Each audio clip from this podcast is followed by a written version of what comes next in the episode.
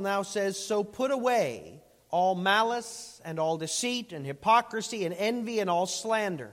Like newborn infants, long for the pure spiritual milk, that by it you may grow up into salvation, if indeed you have tasted that the Lord is good. As you come to him, a living stone rejected by men, but in the sight of God chosen and precious, you yourselves, like living stones, are being built up as a spiritual house, to be a holy priesthood, to offer spiritual sacrifices acceptable to God through Jesus Christ. For it stands in Scripture Behold, I am laying in Zion a stone, a cornerstone, chosen and precious, and whoever believes in him will not be put to shame. So the honor is for you who believe, but for those who do not believe. The stone that the builders rejected has become the cornerstone, and a stone of stumbling and a rock of offense.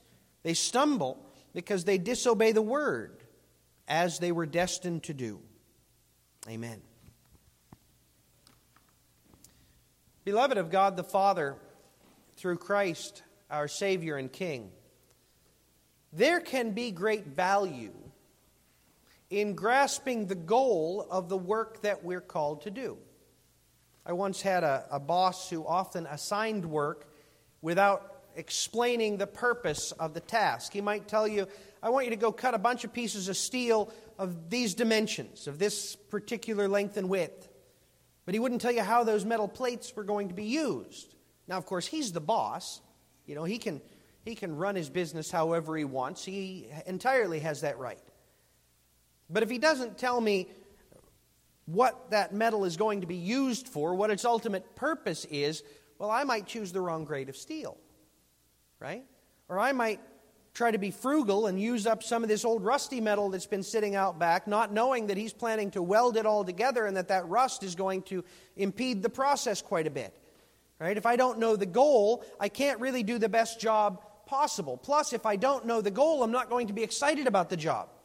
I'm just going through the motions. I don't see how I'm part of the bigger plan. And if a person is going to do a job well, well, it helps to be excited. It helps to be eager about the task. The best work is done, the best result is received from those who understand the goal. And that's what Peter is doing in this text. He's giving us a glimpse of the goal. He's going to tell us, he tells us right at the start, uh, some instruction for how we're to live. And throughout the rest of this letter, he's going to give us some very concrete instruction about how we're to live, how we're to act, what we're not to do, and what we are to do. But right here, he explains to us the goal. And the goal is that we would be suited, equipped, prepared to be God's priestly people. Now, this isn't new. Israel of old, as they stood before Mount Sinai, as they prepared to experience the presence of the Lord in a way they never had before, they were told in Exodus 19 that you will be my priestly people, set apart from all the people of the world, uniquely mine for my glory, for my worship. And now Peter is telling us, telling the church, the same thing. And he's calling us to embrace that priestly purpose. However, Peter doesn't start by completely describing that priestly purpose. In fact, he barely mentions the priesthood until the middle of our text, and he's going to explain a lot more about it in the next text that we come to. Nonetheless, as we study this text, it becomes clear that the whole thing revolves around this goal that God calls his people to embrace their priestly purpose. And he begins that call by urging God's people to prefer the word over the world. And that's the first thing we see here that we're called to prefer the word over the world, which we see in the first three verses. He starts with a, a very important word, so, or as it's rendered in other translations, therefore. Kids, whenever you see that word in the Bible, so or therefore, stop a minute. Look at what just came before. This is usually a call to respond to what you just read, right? Because of this, therefore that. because of what God said or did here, therefore here's how you must respond, or what you must think, or what you must do. In this case, he wants us to remember how he has revealed to us this glorious gospel by which we have new life in Christ. He wants us to remember how God sent his Son, caused him to be the perfect sacrifice, raised him up from the dead, glorified him so that we could serve him. And then that command with which chapter 1 ended, that command that in all of it we are to love God. Considering all of that, he says, he wants us to do away with one thing and embrace something else. The first is the hard command put away, put off, get rid of. We don't like those commands because they imply that the way that we are is bad, that the way that we are is defective. And that sort of offends us. But that's okay. It's okay that we're a bit offended. It's the truth. The way that we were born, the way that we naturally were as sons and daughters of Adam, was not good. And so, in preparing us to take up our priestly purpose, he wants us, first of all, to put off that ugliness which once characterized us, that ugliness that made us unacceptable rebels in God's sight. And the first one is the most important one put away all malice. Malice is the desire to do evil that resides in the heart. Malice is the difference between manslaughter, accidentally killing someone, and murder, which is intentionally, evilly killing someone. In other words, he wants us to, to dig down deep in the heart and put off the hatred toward man, the hatred toward God that drives our sin. Put off all malice and all deceit. Deceit is maliciously telling a lie. There are times in Scripture where God expresses approval for a righteous lie, when, like when the, the midwives in Egypt disobeyed Pharaoh and, uh, and sought to preserve the lives of infants, or, or when Rahab deceived the leaders of Jericho so that the spy, the Israelite spies, could escape. But that's rare. Most deceit is malicious, it's not godly. And God wants us to put it off. He is the God of truth. Satan is the father of lies. So we shouldn't be following after Satan. We should be following after the God of truth. So put off all deceit and hypocrisy. Hypocrisy is just lying about yourself. It's saying that you're better than you are. It's, it's acting as though you're just fine. But we're not, are we? Or we wouldn't have to put off malice and deceit and all this other stuff. We're not fine. We need Christ. He's the only way we can be fine in God's sight, and we need to be open about that. We need to not put on airs. We need to not pretend that we're somehow better than other people. We're not. And we shouldn't pretend otherwise. Put off all deceit and hypocrisy and envy and all slander. Again, slander is the province of the evil one. Satan means accuser. Those who slander, they seek to call to mind the sins and the disobedience and the ugliness of others to make them look bad, to make them feel bad, and correspondingly to make me look better. And God says, put that away. Get rid of that. We should long for the good of our neighbor, not for his ill. We should love our neighbor, not hate him. So put off all slander and also envy. Envy is desiring what God has given to others but withheld from me. In, as such, envy is, is really an accusation that God has withheld from me what I really needed. It's claiming that God doesn't know best, that God hasn't done what is best. This too we need to put off. All of these things are elements of our rebellion. All of these things are what make us unholy in the sight of God, what make us unacceptable before Him. He wants us to put all of this away and instead prefer something better. If indeed you have tasted that the Lord is good, this is a challenge. The Lord wants us to evaluate Have you tasted that the Lord is good? Do you understand that His ways are good and perfect and upright and holy? Do you understand that He will answer your prayers, that He will meet your needs? Do you grasp that at times when He answers your prayers in ways that you didn't expect or perhaps didn't even want, that He knows better than you? Have you tasted that the Lord is good? If so, then long for the pure spiritual milk that by it you may grow up, up into salvation. You see the metaphor there, right? Infants long for milk because that's the nutritious meal that God has given that allows them to grow and be strengthened and mature. Without that milk, they will become malnourished, they will become unhealthy, eventually, they will die. And so, recognizing, it's built into them to recognize that they need that milk, they need that nourishment. And if you don't give it to them, they will cry and yammer and scream until you do. They will make sure that you know their need and that you're going to meet it. And that's what he wants us to do, but, but not for regular milk that you drink out of a glass. He wants us to consume the pure, spiritual milk. The word for spiritual there is logikos. It's the word from which we get the word logical, so it's often translated rational. It also can mean spiritual, so as opposed to material, right?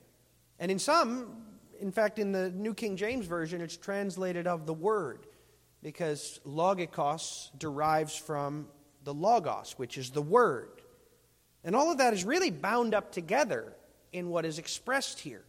The milk which we need is not a physical milk, but a spiritual milk. It's the, the milk, it is the nourishment, it is the strengthening that we receive through the Word of God. The Word that gave us life, the Word that was preached to us, that brought us to Christ. That is the milk that we continue to need. But not an adulterated milk, not a polluted milk. We don't need the Word and the Word of men.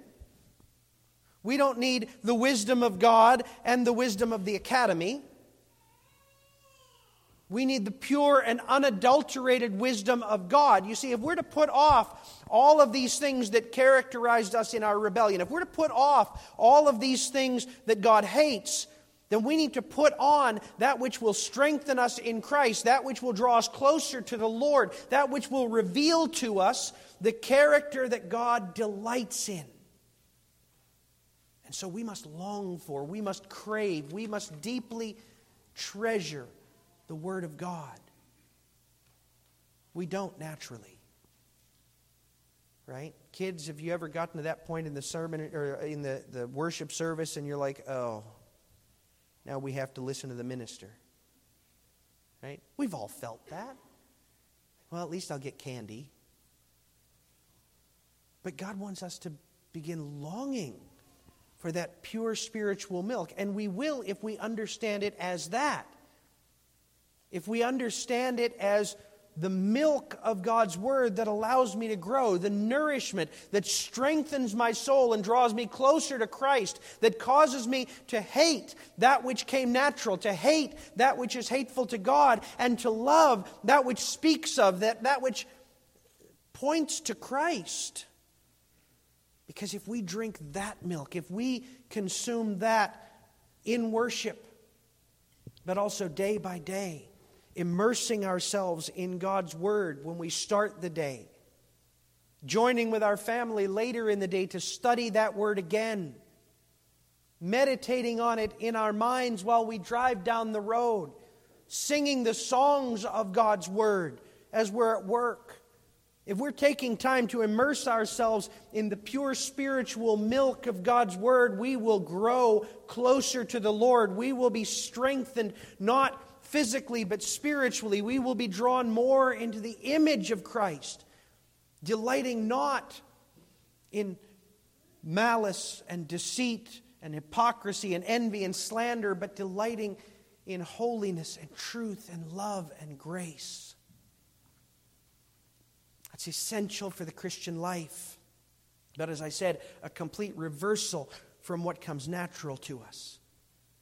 Nevertheless, we need it because we must grow since we are receiving a place in the priesthood. That's the second thing we see in verses 4 and 5. We are receiving a place in the priesthood. That's why we must prefer the word over the world. Now, notice this second section, starting in verse 4. It's not talking to just anyone, it's speaking to those who come to him. As you come to him. Now, what underlies that translation is a present participle. I try not to get too much into the, the grammar here, but in the Greek, a present participle generally defines the one to whom it refers by what is their characteristic action. Why that's important is because coming to Christ is not a one time thing. This shows us that coming to Christ is a continual thing that defines us. It means that every morning we wake up and we remember again, my identity is bound up in Christ. And every day when we goof up and we sin, we turn from that sin and we come to Christ. And every time someone speaks to us in a way that offends us and angers us, and we want to lash out in response, we remember who we are and we come to Christ.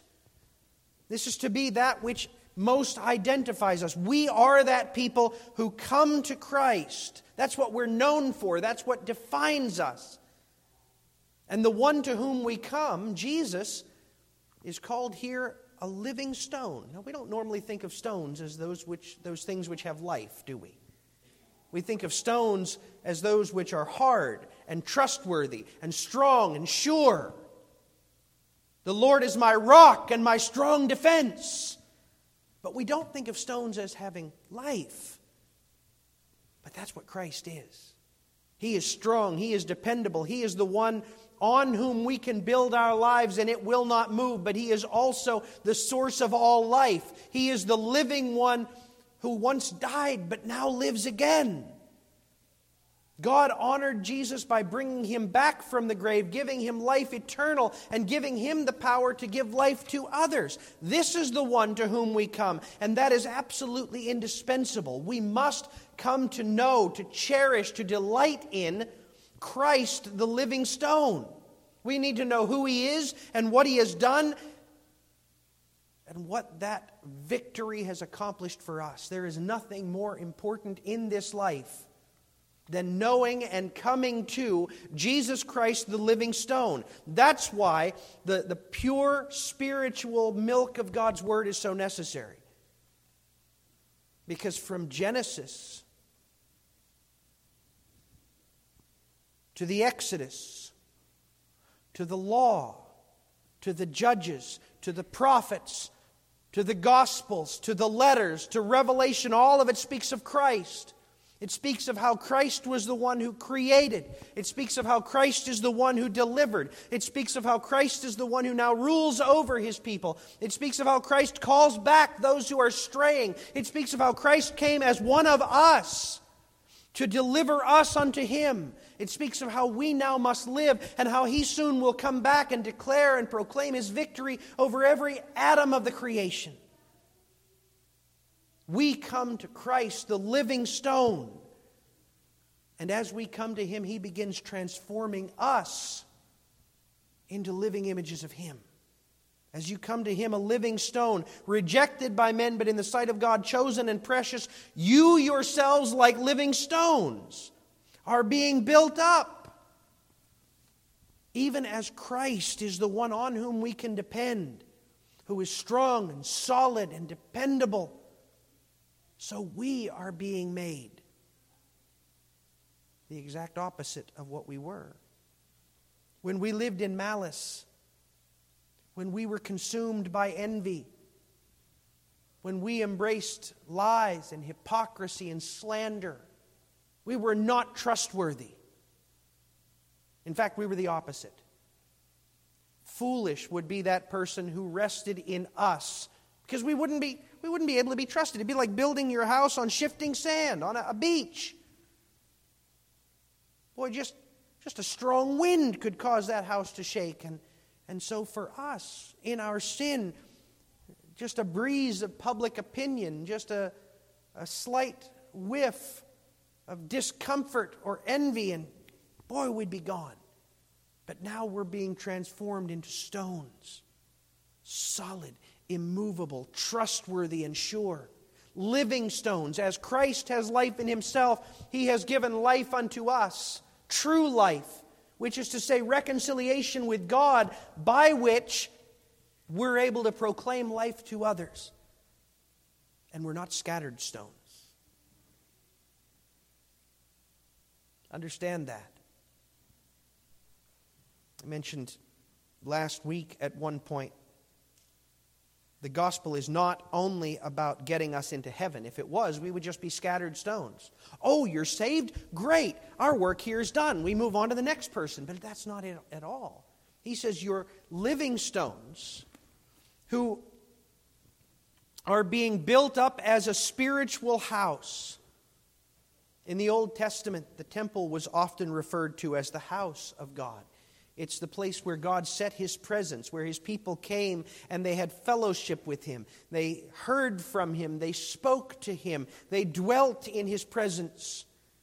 Well, now we are the temple.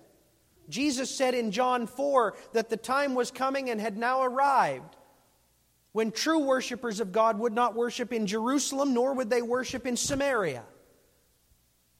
But wherever God's people were, they would offer worship in spirit and in truth. And that day is now.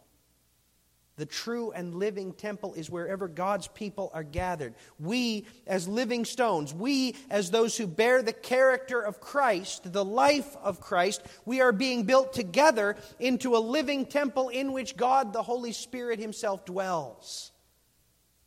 But we're not just the temple, we're also the priests who serve in its midst to be a holy priesthood, to offer spiritual sacrifices acceptable to God through Jesus Christ. This is our identity and our calling. Our identity is that we are stones that comprise the temple of God. That's amazing. That God chooses not to just dwell near us, not just, just to reveal himself to us now and then, but to remake us in the image of his Son and to dwell in us, in our midst. That's what you are, that's your identity. And your calling is to serve as priests within the temple. What do priests do? They bring sacrifice to God. They bring prayers on behalf of God's people. They speak to others the message that God has given to them. That's our calling. Now, he doesn't say here what that priestly calling looks like. We read that elsewhere, including in 1 Peter. We're going to talk about that later, but understand that it involves all the Christian life. Certainly, Psalm 141 and others talk about how our priestly service is involved in our worship, right? Uh, Hebrews 13 talks about our sacrifice of praise and confession to the Lord. But Romans 12, Romans 12 tells us that our spiritual sacrifice is ourselves. It is the giving of our bodies, the giving of our lives, the giving of our service to the Lord. That's, that's the sacrifice we bring now. Not bulls and goats and calves. No, we bring ourselves. We offer ourselves on the altar, a living sacrifice that gives anew every day. And we're the priests who bring it. We bring that sacrifice of ourselves. We bring that prayer on behalf of God's people and indeed on behalf of the world. And we come from the holy place and we proclaim to others through our confession look at who God is, look at what God has done. That's not the calling of the minister, that's not the calling of the elders. Our calling is to equip you for the work of ministry because you are the prophets, or the priests, prophets too. You are the priests who serve, who worship, who call. And so, beloved, having received a place in the priesthood,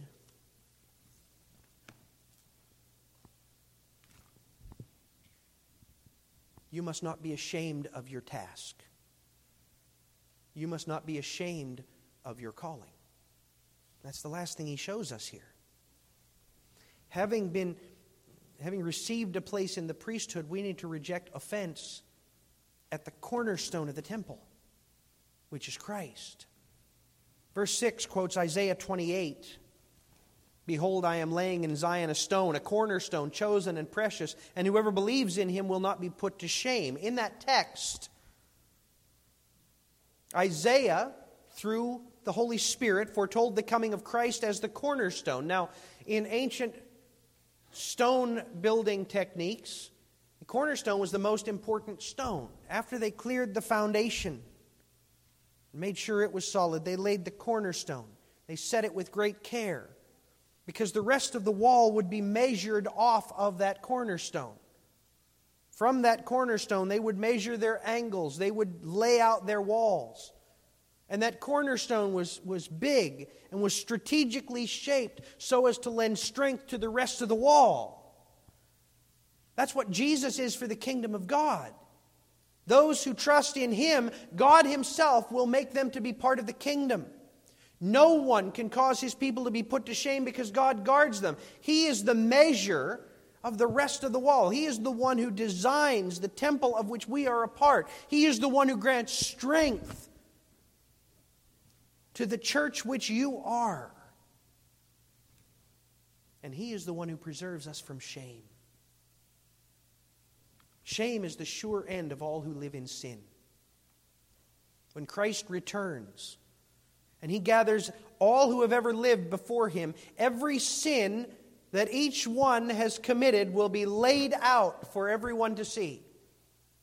Every sinful word and deed and thought, every wicked and malicious intention of the heart will be laid bare for everyone to see. And those who died trusting in themselves, they will have no excuse. They will stand there with nothing to say other than to acknowledge the truth of the testimony that has been given and what shame will fall upon them. God will say, I created you, I designed you, I upheld you entirely for the purpose of glorifying and serving me. You existed, you drew every breath, you ate every morsel for the end of serving and glorifying me, and you did none of it.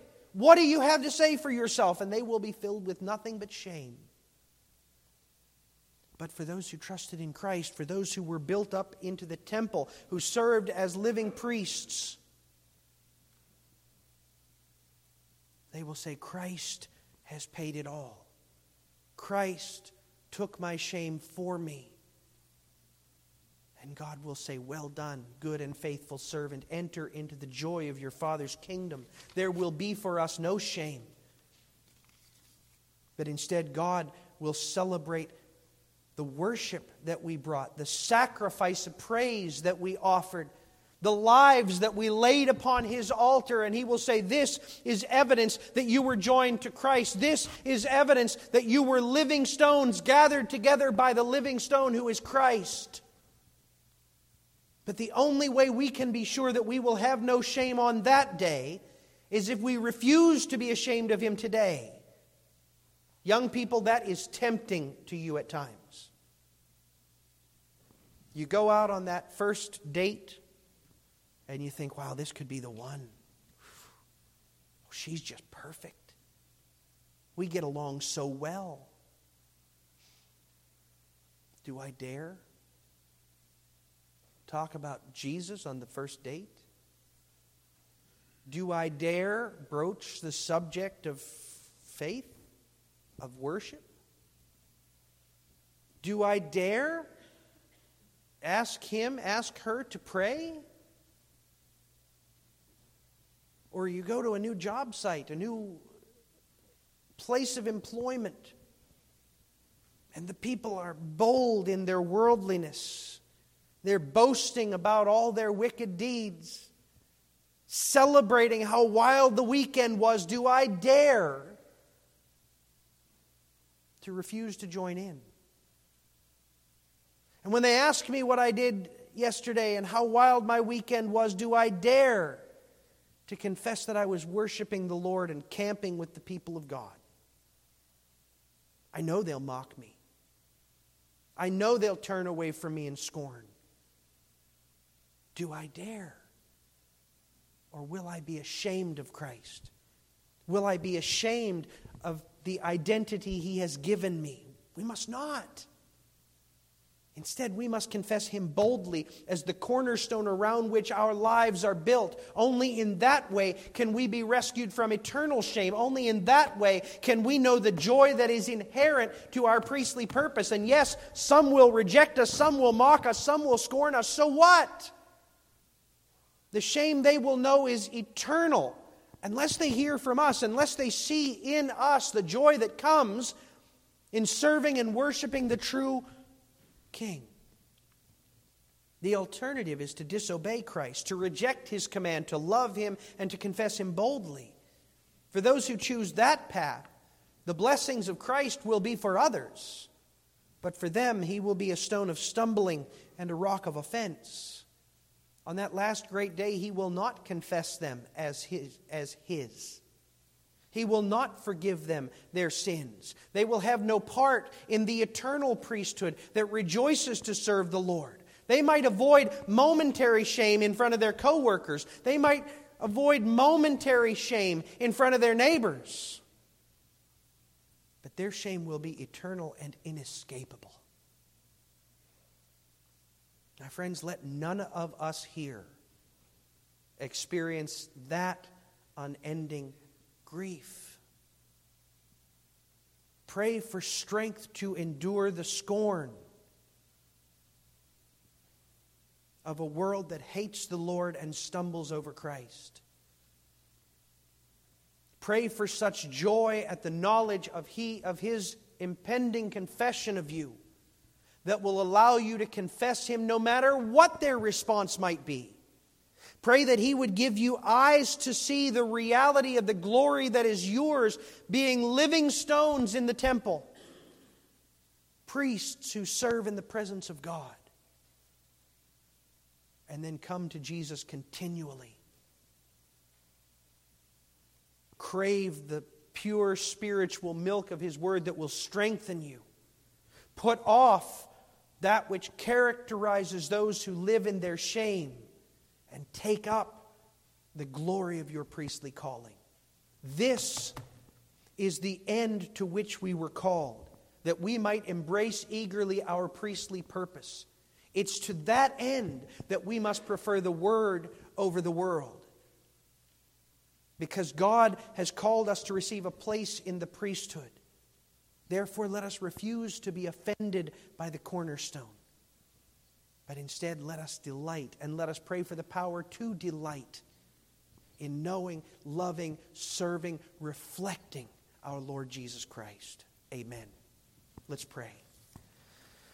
Father, I thank you and praise you that you have called us to be priests in your living temple, to offer a spiritual sacrifice that is greater than any work this world might know. Teach us, Lord, to put off that which was characteristic of our old life and to crave that pure spiritual milk of the Word. Teach us to recognize that we are indeed living stones in your temple, priests who serve in your, in your courtyard. And Lord, grant that we might never be ashamed of Christ, no matter the cost, no matter the scorn, so that on that last great day we might hear your welcoming voice, acknowledging us as your sons and daughters. This we pray for the sake of Jesus, your beloved Son. Amen.